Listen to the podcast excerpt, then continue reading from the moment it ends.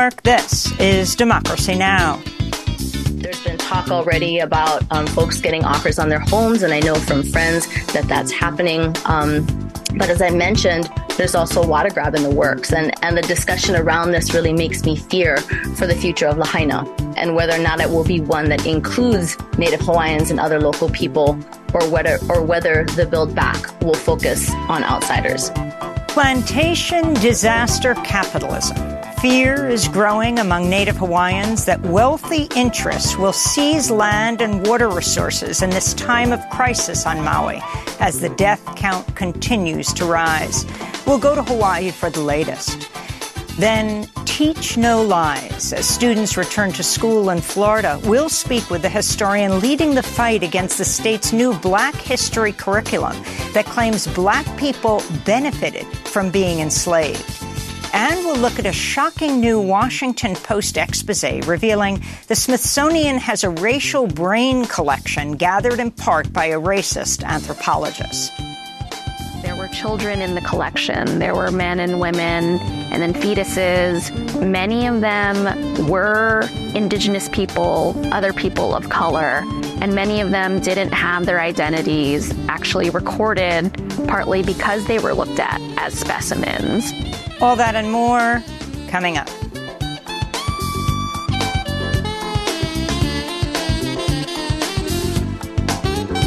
Welcome to Democracy Now!, democracynow.org, The War and Peace Report. I'm Amy Goodman. In Canada, officials have declared a state of emergency in the British Columbia city of West Kelowna as a wildfire tripled in size. Thousands have been evacuated. Meanwhile, mass evacuations continued in Canada's Northwest Territories capital city of Yellowknife, where all 20,000 residents have been told to leave. It's quite scary um, because with the smoke, of course, it's actually lightened up a little bit, but the smoke was very, very thick this morning.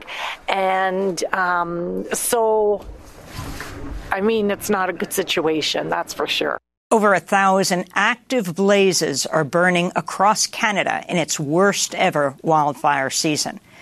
In Hawaii, the head of Maui's emergency management resigned, citing health reasons, one week after the deadly wildfire started and one day after Herman Andaya defended not sounding sirens to warn people as the flames engulfed thousands of homes and businesses. Officials have now identified six victims as the death toll of 111 is expected to rise over the coming days. Meanwhile, concerns are mounting over climate gentrification in the tragedy's wake. Many Native Hawaiians had already been priced out of their land due to a swelling housing crisis, with Hawaii ranking as the most expensive state to rent or own a home in the U.S. Hawaiians and residents of Hawaii have reported receiving predatory calls from developers seeking to buy their property. Hurricane Hilary grew to a Category 4 storm off the Pacific coast of Mexico and is expected to bring heavy downpours and flooding to parts of the U.S. southwest and northwestern Mexico this weekend. In Spain's Canary Islands, thousands have been evacuated as the Tenerife wildfire continues to burn out of control. Tenerife, a popular vacation island, has seen higher than average temperatures this summer, much like the rest of Spain and Europe. Next week could bring more possibly record breaking extreme heat across the continent.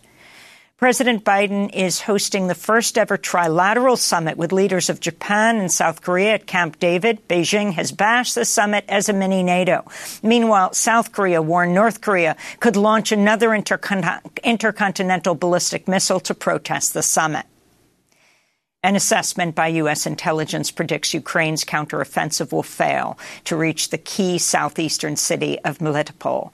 The Washington Post reported the news, which would mean Ukraine will not achieve its goal of cutting off Russia's land bridge to Crimea. It could also renew debate within the international community over the billions of dollars in military assistance being sent to Ukraine to fight Russia's invasion. In other news about the war, Chinese Defense Minister Li Shangfu visited Belarus on Thursday, vowing to increase military cooperation with the Russian ally. Meanwhile, Belarusian President Alexander Lukashenko said Thursday Belarus is ready to use nuclear weapons from Russia if it faces aggression. Around a thousand Palestinians imprisoned by Israel have launched an indefinite hunger strike to protest attacks by the Israel Prison Service, which is overseen by the far-right National Security Minister Itamar Ben-Gvir. Prisoners have asked Palestinians living in the occupied West Bank to hold solidarity demonstrations. Meanwhile, Israel's deadly attacks on Palestinians in the West Bank continue. At least three people were killed this week, including a 16-year-old boy. The family of 32-year-old Mustafa al-Kastuni decried his killing as they accused Israeli forces of shooting him dead even after he said he'd surrender. Israeli forces then detonated explosives in his family's home. This is Mustafa al-Kastuni's mother.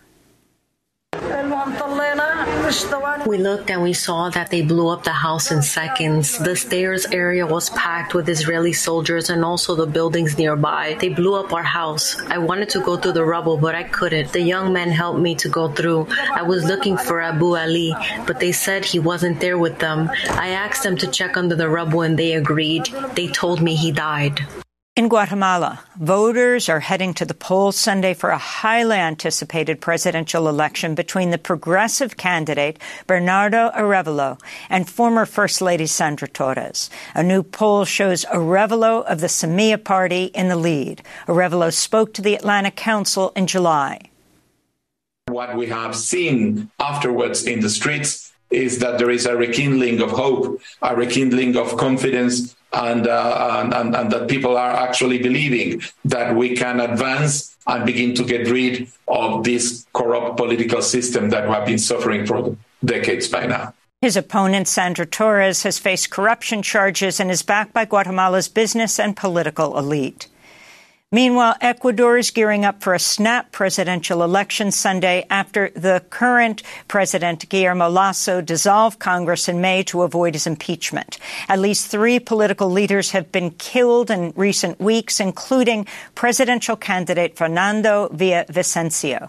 This is progressive presidential frontrunner Luisa Gonzalez of the Citizen Revolution Movement Party. They want to fill us with hopelessness so they can bury us in sadness and pain. That way they can immobilize us. But we will react. We will react firmly and strongly by saying no. In Pakistan, more than 140 people were arrested. Over 6,000 police and paramilitary troops are deployed in the eastern city of Jaranwala in Punjab province after a group of Muslims torched churches and vandalized homes and businesses in a violent spree that has left the minority Christian community reeling. The violence was reportedly in retaliation for the desecration of a Quran by two Christian men. This is a Jaranwala man whose house was destroyed. When I saw my house, I felt a jolt in my heart and I thought I was going to fall. I immediately came out of my house and sat down. We have not committed any crime. All this is a grave injustice towards us.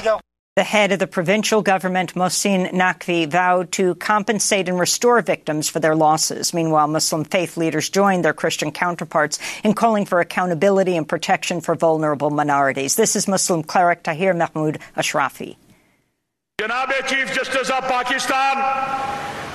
Mr. Chief Justice of Pakistan, the nation demands that you establish a court right by the church where the Holy Cross is vandalized, and that you conduct a trial and reach a verdict within a month. The nation wants the culprits to be punished. Back in the United States, Donald Trump's legal team has asked to push back his January 6th trial to April 2026, well after the election, citing the overwhelming amount of evidence they need to sort through. The Justice Department has requested the trial start the first week of January 2024. Trump remains the frontrunner for the Republican presidential nomination as he faces four indictments. In Georgia, officials are investigating after Trump supporters threatened and doxed grand jurors who voted to indict Trump over his efforts to overturn his 2020 defeat. Meanwhile, Trump's canceled a planned press conference Monday where he claimed he would present evidence exonerating him from the charges. In related news, prosecutors are seeking sentences of 33 years in prison for the two former leaders of the Proud Boys, Enrique Tarrio and Joe Biggs. They were found guilty in May of seditious conspiracy over the January 6 Capitol assault. It would be the longest prison terms for anyone involved in the insurrection. In Canada, at least three land defenders were arrested Tuesday after officials resumed enforcement of a court injunction used to crack down on activists at the Indigenous-led blockade at the Fairy Creek watershed on Vancouver Island.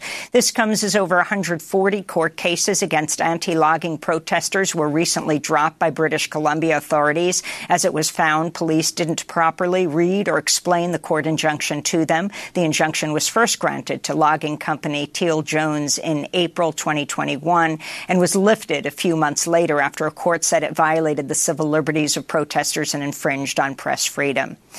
And a new study shows Latinx children living in states with anti-immigrant laws are more likely to experience mental health and chronic physical health issues. The study says racist laws that make it difficult to access health care, affordable housing, education, and stable employment have attributed, have contributed to worsening asthma, diabetes, and other physical ailments, as well as severe mental health conditions, including depression among Latinx children and teens aged 3 to 17. Among the worst states are Alaska, Alabama, Alabama and Nebraska. And those are some of the headlines. This is Democracy Now!, democracynow.org, The War and Peace Report. I'm Amy Goodman. We begin today's show in Hawaii where the death toll from the Maui fire stands at 111, but as many as a thousand people remain unaccounted for. As the search for bodies continues, we look today at what some Native Hawaiians are calling plantation disaster capitalism, a growing fear that wealthy interests will seize land and water resources in this time of crisis. The writer Naomi Klein and the Hawaiian law professor Kapuala Sproat write about plantation disaster capitalism in a new article in The Guardian. They write, quote, it's a name that speaks to contemporary forms of neocolonialism and climate profiteering, like the real estate agents who've been cold calling Lahaina residents who've lost everything to the fire and prodding them to sell their ancestral lands rather than wait for compensation. But it also places these moves inside the long and ongoing history of settler colonial resource theft and trickery, making clear that while disaster capitalism might have some modern disguises, it's a very old tactic, a tactic that Native Hawaiians have a great deal of experience resisting.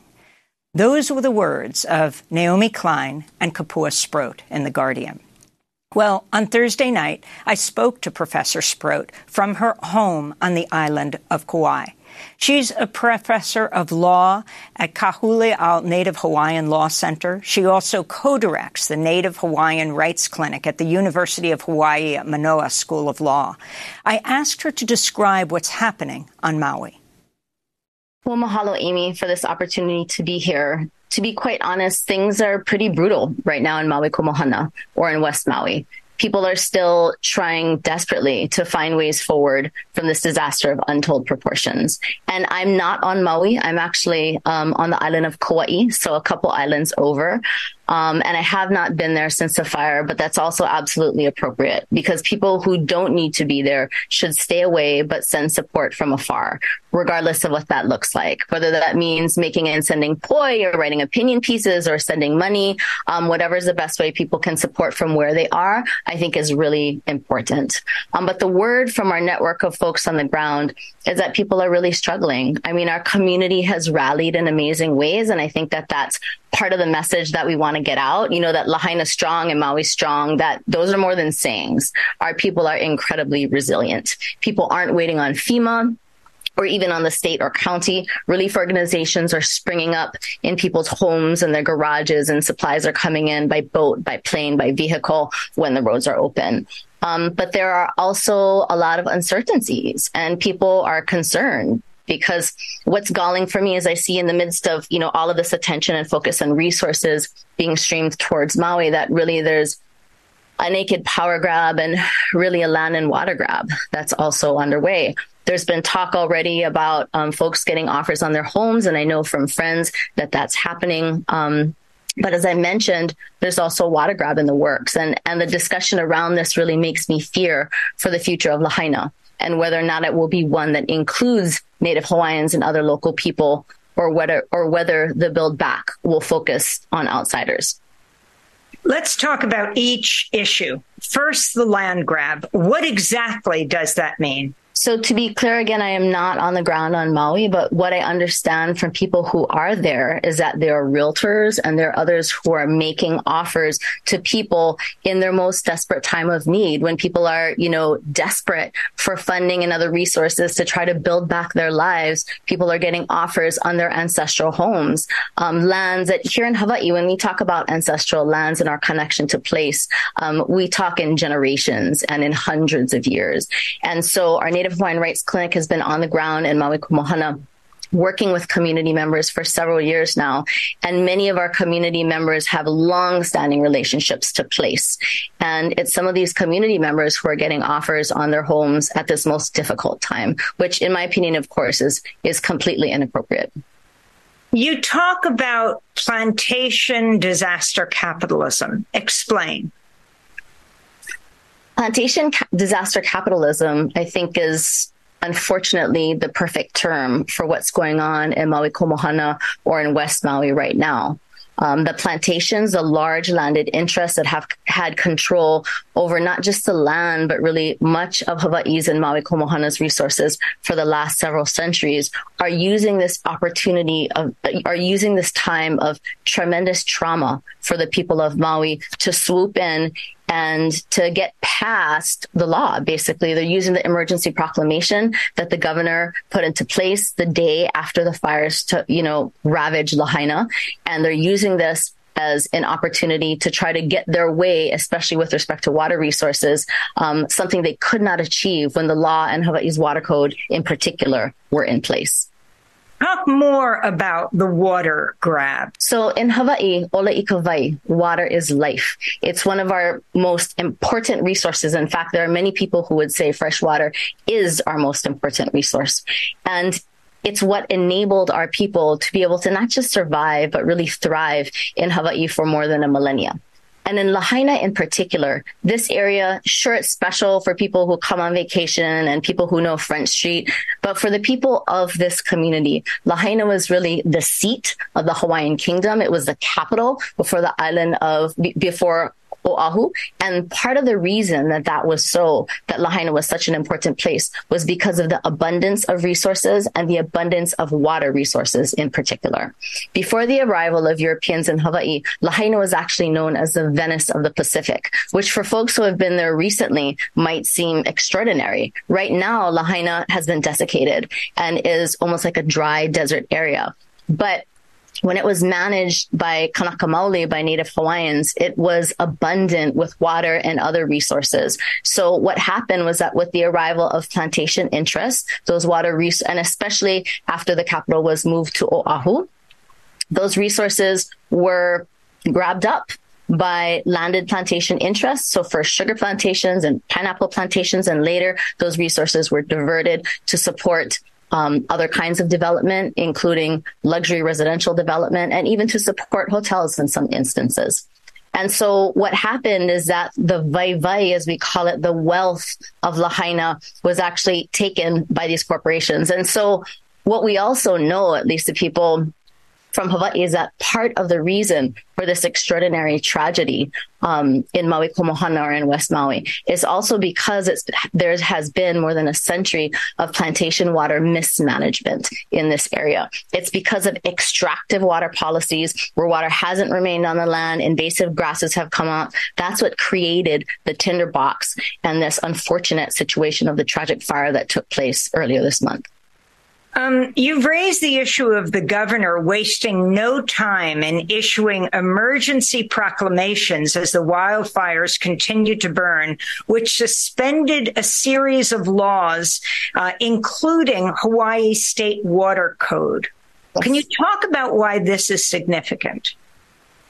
I think part of what's so disappointing in the way the governor, in partnership with large landed interests um, in Maui Komohana, have tried to accomplish this naked power grab because really it's more than just a water grab, it's also a power grab. Is that they're specifically usurping both the law and more than that, they're usurping long-standing and broad-based community interest and support for more proactive water management and water management that's going to ensure that the resources benefit the people. So to provide some context, for several years now, Hawaii State Water Commission has proactively attempted to um, create what we call water management designation, which is really just a fancy term. It's an additional layer, kind of like zoning, that goes over an area where we know water resources are threatened. And once that happens, there's an additional layer of permitting that's invoked that allows the Water Commission to revisit allocations and how water is actually used and distributed. This is really important because in Hawaii, we have a public trust doctrine, which means that our water resources are managed for present and future generations and cannot be owned by any individual. But the problem is that despite what we call the black letter law, in many ways in Hawaii and for the last century at least, might has made right. And in small towns like Lahaina, um, companies with a lot of influence have been able to maintain control of the water resources, even when there are interests like Native Hawaiian families, like the streams themselves, that have a higher call to right or higher water rights, at least according to the black letter law. So part of the situation in Maui Komohana is that because of this long history of struggle, um, Native Hawaiians and really people across the community came forward, participated in public hearings before our state water commission, and loudly called for more proactive water management. And in June 22, 2022, they were successful in achieving this water management area designation for Lahaina. That means additional permit protections were put into place and many folks, Native Hawaiians who have superior rights, but who rights, whose rights have been ignored were able to come forward and begin a permitting process. Unfortunately, those existing water use permit applications were due on Monday, August 7th, and the fire ravaged Lahaina on Tuesday, August 8th. And then on Wednesday, August 9th, the governor's office issued these emergency proclamations, which suspended the water code. So despite this huge effort to try and put this additional protection in place, which of course was predictably opposed by industry interests and development interests, but they were unsuccessful. Um, the Water Commission unanimously voted for water management area designation. And yet, um, then what they were unable to accomplish legally, they were able to accomplish with the support of the governor and the emergency proclamation. And so it's unfortunate that what we see, then that's why what's happening right now it epitomizes plantation disaster capitalism because here we have a handful of incredibly privileged, large landed interests using this terrible tragedy to displace and to push through laws that they were unable to secure um, when Hawaii State Water Code was in place. Finally, Kapua, President Biden is coming to Maui on Monday. What message do you feel he needs to hear, and what do you want to see the federal government do right now? I understand that President Biden is going to be coming um, into Maui very shortly. And I hope what he will see and what he will learn and what he will support is the resilience of the people who are on the ground in Maui right now um, the community members like council member um, Tamara Paltin, who are doing so much with so little. Um, I hope he will see the resilient spirit of our community members and the tremendous need because we need lots of support um, from the federal government in a whole range of areas. I hope he will also um, see some of the pol- political shenanigans that are taking place and understand that if we really want to protect the things that make Hawaii truly special, we can't just throw out all of the th- all of the laws and other things that help to protect our resources um, when disaster strikes. We as a community need to circle up. We need to come together and we need to um, lean into each other and really look to and embrace the principles that have innate, like Aloha Aina, that had, have enabled us to thrive here in Hawaii for a millennia. Kapuala Sproat, professor of law at Ka Huli Ao Native Hawaiian Law Center. She also co-directs the Native Hawaiian Rights Clinic at the University of Hawaii at Manoa School of Law. We'll link to the Guardian article she co-wrote with Naomi Klein, headlined, Why Was There No Water to Fight the Fire in Maui? Coming up, Teach No Lies – as students return to school in Florida, we'll speak with a historian leading the fight against Florida's new Black history curriculum that claims black people benefited from being enslaved. Back in 30 seconds.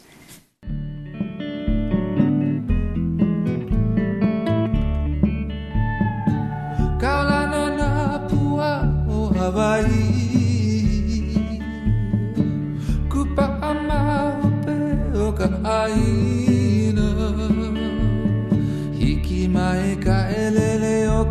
koino. Pala pala anunu mekapaka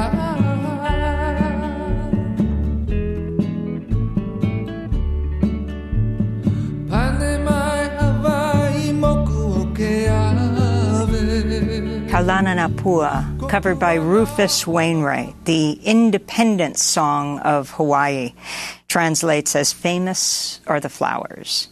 This is Democracy Now!, democracynow.org, The War and Peace Report. I'm Amy Goodman. We turn now to Florida, where Republican Governor Ron DeSantis is losing ground as support for his 2024 presidential bid slips to its lowest level this year before next week's Republican debate. Students in Miami returned to school Thursday, one day after a Teach No Lies march to the office of the Miami-Dade County School Board to protest what many call Florida's racist new curriculum standards for teaching black history. The measure is part of a broader push by DeSantis to root out ideas he says are woke. The new curriculum teaches that some black people benefited from being enslaved because they learned useful skills. Protesters Wednesday were joined by some members of the Teamsters National Black Caucus who are holding a conference in Miami, and by Tennessee State Representative Justin Pearson, who was recently voted back into office after he was expelled, along with Representative Justin Jones, for protesting Republicans' failure to pass gun control laws after the Covenant School mass shooting in Nashville. This is Pearson. But there were no benefits for people who were enslaved. Being raped, having your children stolen from you, being maimed, being denied the right to read. Those were not benefits for our ancestors. The Florida Education Association, a teachers union representing about 150,000 teachers, called the new standards, quote, a disservice to Florida students and are a big step backward for a state that has required teaching African American history since 1994. For more, we're joined by Marvin Dunn who helped organize Wednesday's protest, has been leading Teach No Lies tours that take teachers and young people to places like Rosewood, Florida, the site of a 1923 massacre of black residents at the hands of a white mob that murdered at least six black residents, forced the rest of the town to flee. Many eyewitnesses said the true death toll was far higher. The violence began when a white woman falsely accused a black man of assault. By the time the massacre ended, every building in Rosewood except one had burned down. No law enforcement agency investigated the massacre. No one was ever charged with crimes. Marvin Dunn is a professor emeritus at Florida International University, author of numerous books, including The History of Florida Through Black Eyes. The, in the book, he writes, almost all of Florida's painful racial past has been whitewashed, marginalized, or buried intentionally. But I was born here. I know Florida's flowers and her warts, he writes. Professor Dunn is also co-founder of the Miami Center for Racial Justice. Welcome to Democracy Now!, Professor. Uh, you were one of those who led that march this week, um, right before kids go back to school. Um, talk about the new curriculum that uh, Governor DeSantis, presidential candidate DeSantis, is pushing, and that the teachers are forced to teach. Well, first, thank you very much for having me on. It is a disaster. Uh, it cannot be implemented. The state threw out some standards without connecting them to any courses, so teachers in Florida don't know how to implement this law. We are now in a confused, demoralized state of education in Florida. Uh, this man has, I think, done the most damage to education in this state that I can imagine. We're trying to figure out what to do next in order to have teachers not arrested for not implementing these standards. We're trying to get clarification from the Department of Education. They do not respond. So basically, it's just a mess in Florida. You are doing something very unusual. You are taking people to sites of massacres and you are teaching on the ground. Talk about what you're teaching and how these stories are changed. For example, uh, with the um, uh, with the curriculum saying you have to talk about how slavery actually benefited the enslaved. Well, we're still trying to figure out how slaves had personal benefits when they were not even considered to be persons. They were property. How could a chair or a cow have, have, have personal benefits? This is what has enraged Black America and a lot of white people as well. The very idea of trying to suggest or having teachers teach that enslaved people had some benefit from being enslaved, even if the 1% of the enslaved who were freed had some marketable skill, what about the 99% who basically had no skills at all? What about the millions of slaves who died before emancipation? What personal benefit did they receive? What DeSantis is trying to do with this issue and others is to equiv- equivocate evil. Uh, everybody was doing slavery. Every country had slavery. Slavery was in Africa. It was in China. It was in Asia. Teachers are required to teach that as a part of the Black History course. Why? Why does he want teachers to teach about slavery in these other places? Because the argument is America was just another country that had slavery, no different from anybody else. But America was different. America was the only country that had slavery in which the enslaved were not people, but property. That was a unique American contribution to, to, to slavery. So we're trying to to correct these lies. We're trying to make sure that teachers are, are not teaching these lies, uh, but it is an uphill struggle here in Florida. Professor Dunn, on Sunday, you posted a photo on social media of yourself posing with your fist in the air in front of your Rosewood neighbor's Confederate flag. You wrote, quote, in Rosewood today in front of my neighbor's property. He just got convicted of six counts of hate crimes from when he tried to kill me and a group that was visiting my property. He was mad because we parked on his side of the road. I was standing on his side of the road today, you wrote. Can you describe this attack, what happened to you, your son, and others? Certainly. Uh, I'm the only person, a black person, who owns land in Rosewood today. All of the white people left. Rosewood is now a bedroom community, uh, very wealthy people, five acre uh, estates out there. And I purchased five acres of land, pristine land, not touched since the 1923 uh, event. And uh, with the arrival of the 100th uh, recognition of the event, uh, I went to my property to uh, meet with some white people, some contractors, to talk about clearing the property so that we could have an event on on the on the site. This was in September. Uh, as we were leaving, and I had two white gentlemen that we met with up there to talk about what they would do to help us with this. And as we were leaving, my neighbor across the street, I've, I've owned this property since 2008 Never spoke to him nor him to me. So he rolls up to me in his truck, big white truck with the big wheels and what have you, lets the window down and asks me, what's going on out here? So I said, well, sir, this is my property and, and that's as far as I got. He said, well, if that's your property, why don't you park on your side of the road? I said, well, this is a county road. We'll park wherever we wish. Threw him into a rage. He guns the, his vehicle, spins around, almost hits people and starts yelling racial epithets. I won't repeat what he said, but the N word was used again and again. He says to one of the white men who was with us, You're just as bad as the uh, N word plural, and sped off onto his property. And a few minutes later, he comes out at full speed and almost kills us uh, as, as we we're trying to get out of his way. So they called the police. Levy County police came out and they arrested him a few days later and charged him with using his truck as a as a as a weapon. Uh, when I got back to Miami, back home, I don't live up there. I live in Miami. I called the FBI and reported this as a hate crime. And I must say, even though you hear a lot of attacks on the Department of Justice and, and what have you, they were on the job. Uh, the FBI investigated this case.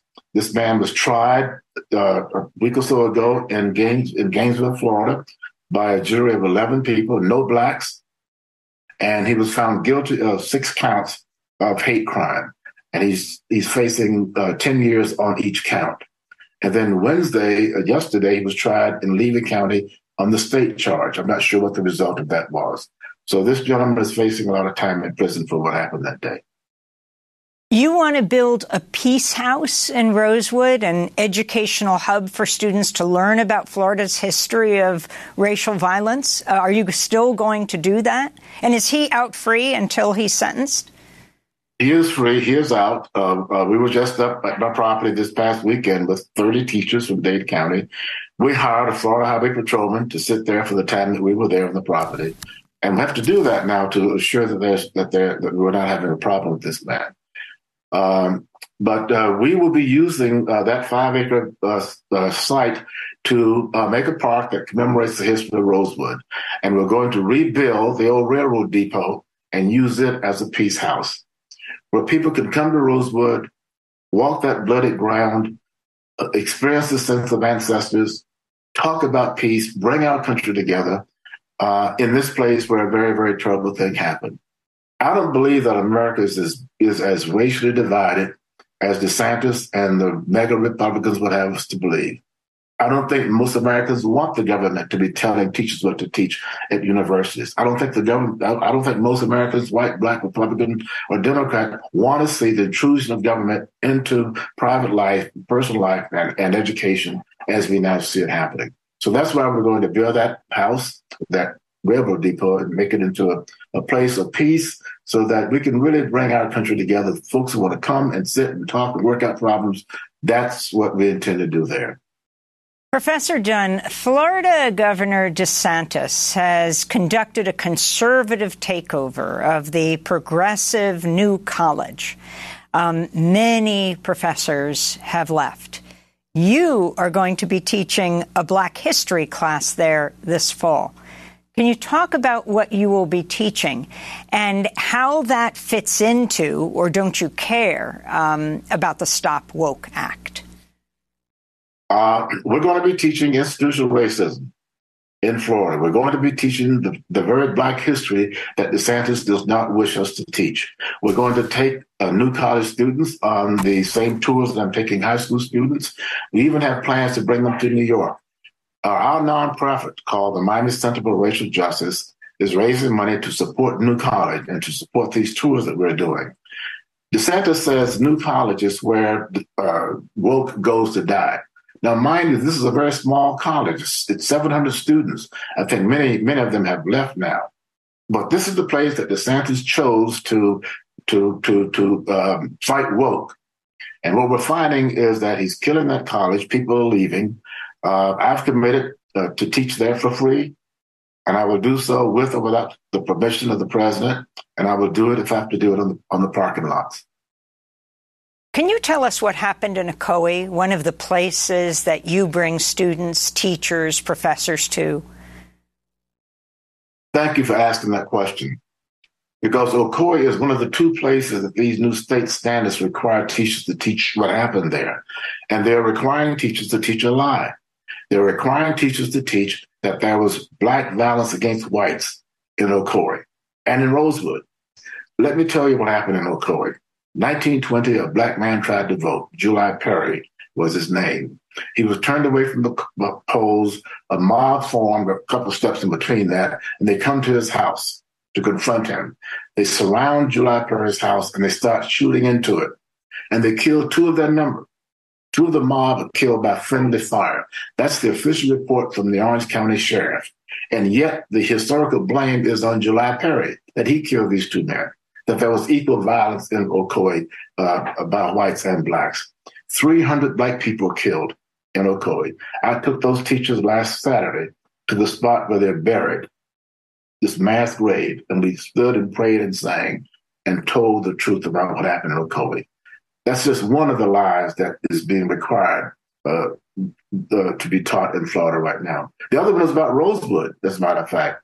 In that instance, you had a man in his mom's house with his family, protecting them. The mob comes to the house. His mother goes to the window and tries to convince them to go away. They shoot and kill her dead. His mom falls dead in front of him. And then two men, two white men, come up onto his front porch and he killed them dead, shot them dead. And that's black on white racial violence. This is the kind of thing that we're fighting in Florida, where DeSantis, DeSantis is trying to make it appear that there was evil on both sides. Same thing as Charlottesville, evil on both sides. And we're trying to fight that in Florida.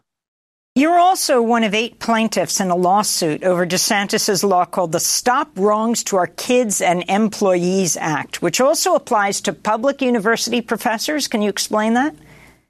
Yes. Uh, DeSantis wants to shut down discussion in Florida uh, universities about race. Uh, he is saying to us that we cannot use certain terms like institutional racism. Well, I teach a course on Black Florida history and on Black Miami history. Miami and Florida were both bathed in racism as they were born, as they came to be. There was not one single institution in the history of the city of Miami, for example, that was not racist. Business, police, education, entertainment, the church, everything was based on race. But we're not allowed to say that, much less speak about racial violence, because some white people think that their kids might be might feel uncomfortable if we talk about those things. What about black kids that may feel uncomfortable when we're talking about things that might uh, uh, uh, offend them? So what we're seeing is a very, very confused uh, uh, uh, attack, but the ultimate ultimate aim is very clear: suppress education that, that deals with racial history, suppress discussions, particularly of, of institutional racism, and keep our educational system based upon basically, essentially, Christian nationalist principles and beliefs. Can I ask? We just have 30 seconds. You're wearing a t shirt that says, Teach the Truth. Um, who ignited that flame that burns in you, Professor Dunn? My mom, my mother, long gone now, uh, who taught us, by four brothers and me, that you tell the truth, you teach the truth, you don't promote, promote lies, you're an honest person, and we expect you to go up an honest person. I got that from my mom and my dad as well. Marvin Dunn, we thank you so much for being with us, Professor Emeritus at Florida International University, author of numerous books, including The History of Florida Through Black Eyes, co-founder of the Miami Center for Racial Justice, joining us from Palmetto Bay, Miami. Next up, we look at a shocking new Washington Post expose revealing the Smithsonian has a racial brain collection gathered in part by a racist anthropologist. Back in 30 seconds.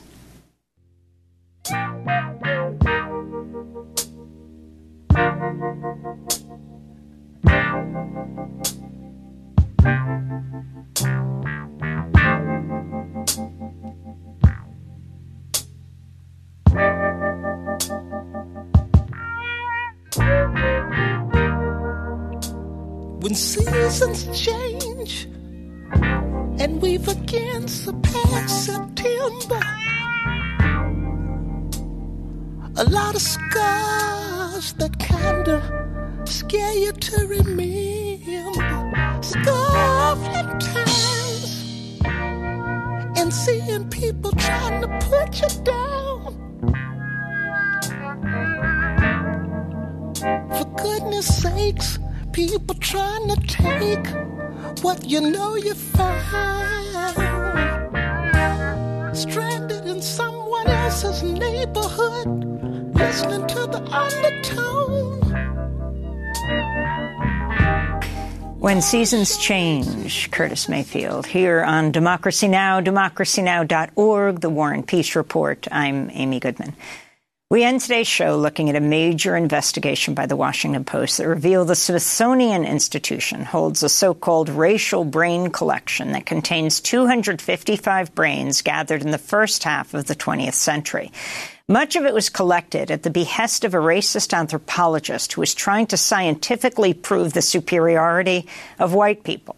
An investigation by the Washington Post found most of the brains in the Smithsonian collection were removed from dead black and indigenous people and other people of color, often taken without consent from their families.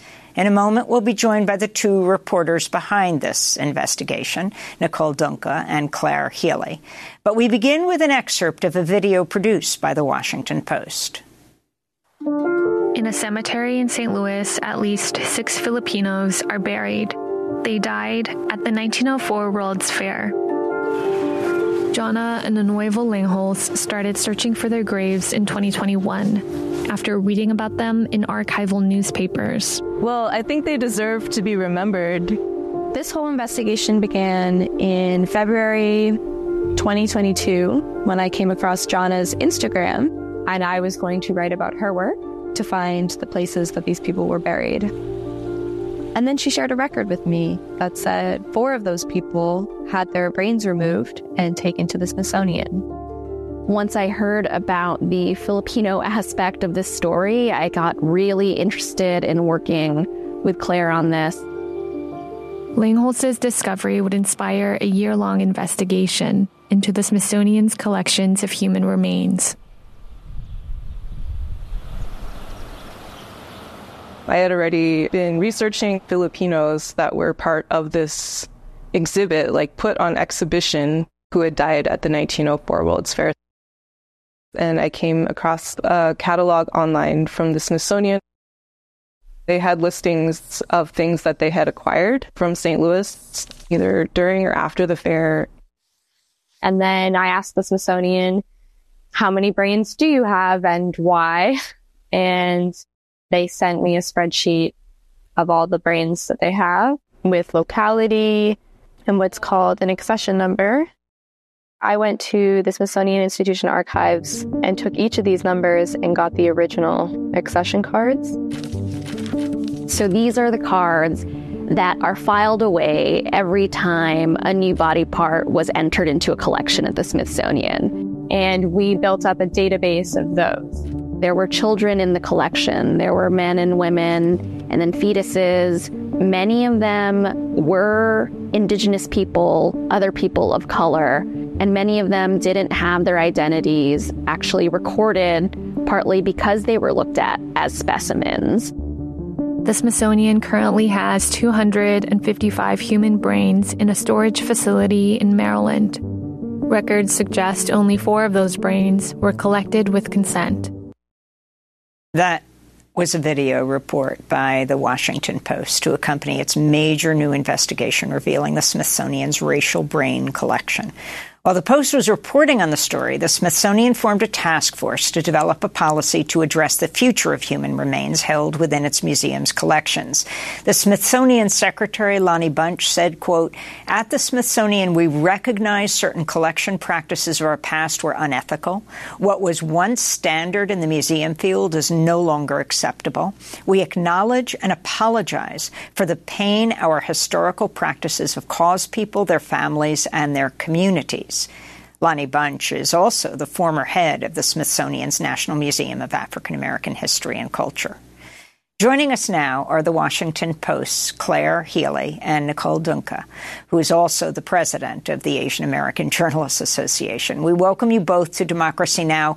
Claire, why don't you lay out the scope of this project and take it from where um, you were both speaking in this video report?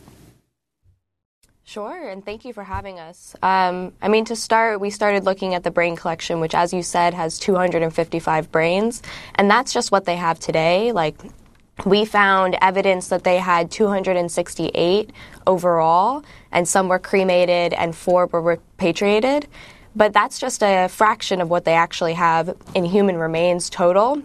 They have 30,700 sets of human remains. And to give you a sense of what that means, each of those numbers is a set of human remains, not an individual. And so the number of people who are in this collection is actually higher than that 30,000. So talk And the 30,000 comes from 80 countries at least around the world. All right. Name the anthropologist, talk about his motivations and where he went all over the world to gather these skulls, overwhelmingly uh, not given by families, uh, not given with consent. Sure. Ales Hrdlicka was the head curator of the Division of Physical Anthropology at the Smithsonian. And when he started at the Smithsonian in 1903, he set out creating a massive network that would collect these remains on his behalf. And so he would send people to South Africa, to the Philippines to gather remains for him and send them back to the Smithsonian. And he believed in white superiority. And so when he was collecting these remains, he wanted to research race and the physical differences that he saw between races. But he was also looking into human origins and the origins of people in the Americas. And so 15,000 of these remains are estimated to be Native American. Um, and he was looking at the origins of people in the Americas, but also all of his studies would come consistently back to looking at race. And you talk about how um, he's not even referring to his own research as he tries to um, lay out uh, the basis of his theory of white superiority. He was just spouting the standard eugenics line at the time. Yes. So we couldn't find actual studies he did on these brains. A lot of the um, studies he put out were on the brain specifically. He did a study on brain preservatives, but he didn't put out anything on comparing race in the way that he said he wanted to. But he would still answer letters. He would still tell newspapers that, you know, white brains show some superiority to black brains, but he wouldn't reference any studies he did. And as far as we can tell, he didn't do those studies. I want to bring Nicole Dungca into this conversation, the reporter on this incredible series, uh, on this incredible investigation. You're also president of the Asian American Journalists Association, um, and you're a Filipino American. Talk about the Filipino brains uh, in this collection and how you got involved with this story. Yeah, thank you so much for having me. Uh, as we said in that video, you know, when I heard about the Filipinos involved in this collection, I immediately knew that we needed to make this a big story. Um, and that's because so much of the history between the Philippines and the US, many people don't know. So, actually, four of these brains had actually come from Filipinos who had been brought to the 1904 World's Fair in St. Louis. And there, there had been what was essentially a human zoo, a living museum exhibit where people would flock to St. Louis and see how indigenous Filipinos and other Filipinos were living. They lived in mock villages, um, and they would do their daily chores, and they and people would say these people were primitive or that they were savages. Um, and fair officials actually pressured uh, the Igorot people. That is a term that broadly talks about uh, indigenous Filipinos who live in the Cordillera uh, region of Luzon. Uh, they would pressure these indigenous Filipinos to eat dogs, even though that um, happened very rarely back home. And so that exacerbated a stereotype uh, that lingers to this day. And so what we actually found is that some of these Filipinos died while they were at the fair or on the way here from the Philippines. And what Ales Hrdlicka knew was that he could go there and actually take some of their brains.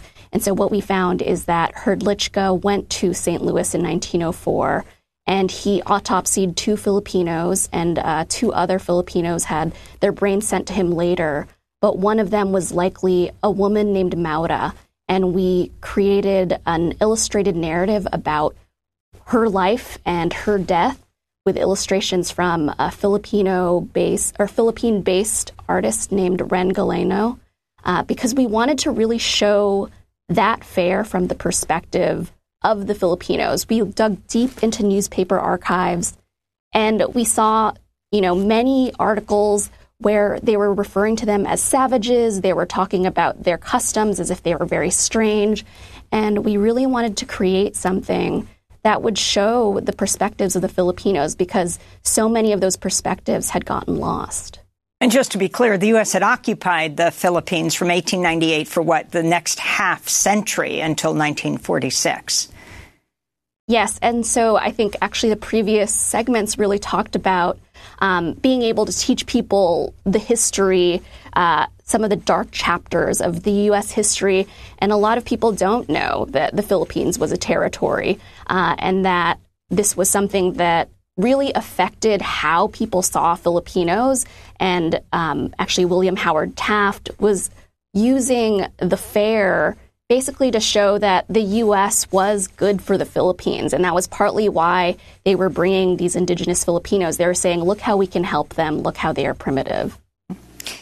Can you tell us, Nicole, um, uh, Claire, about Mary Sarah, uh, her family Sami, uh, from indigenous to areas that include northern Scandinavia?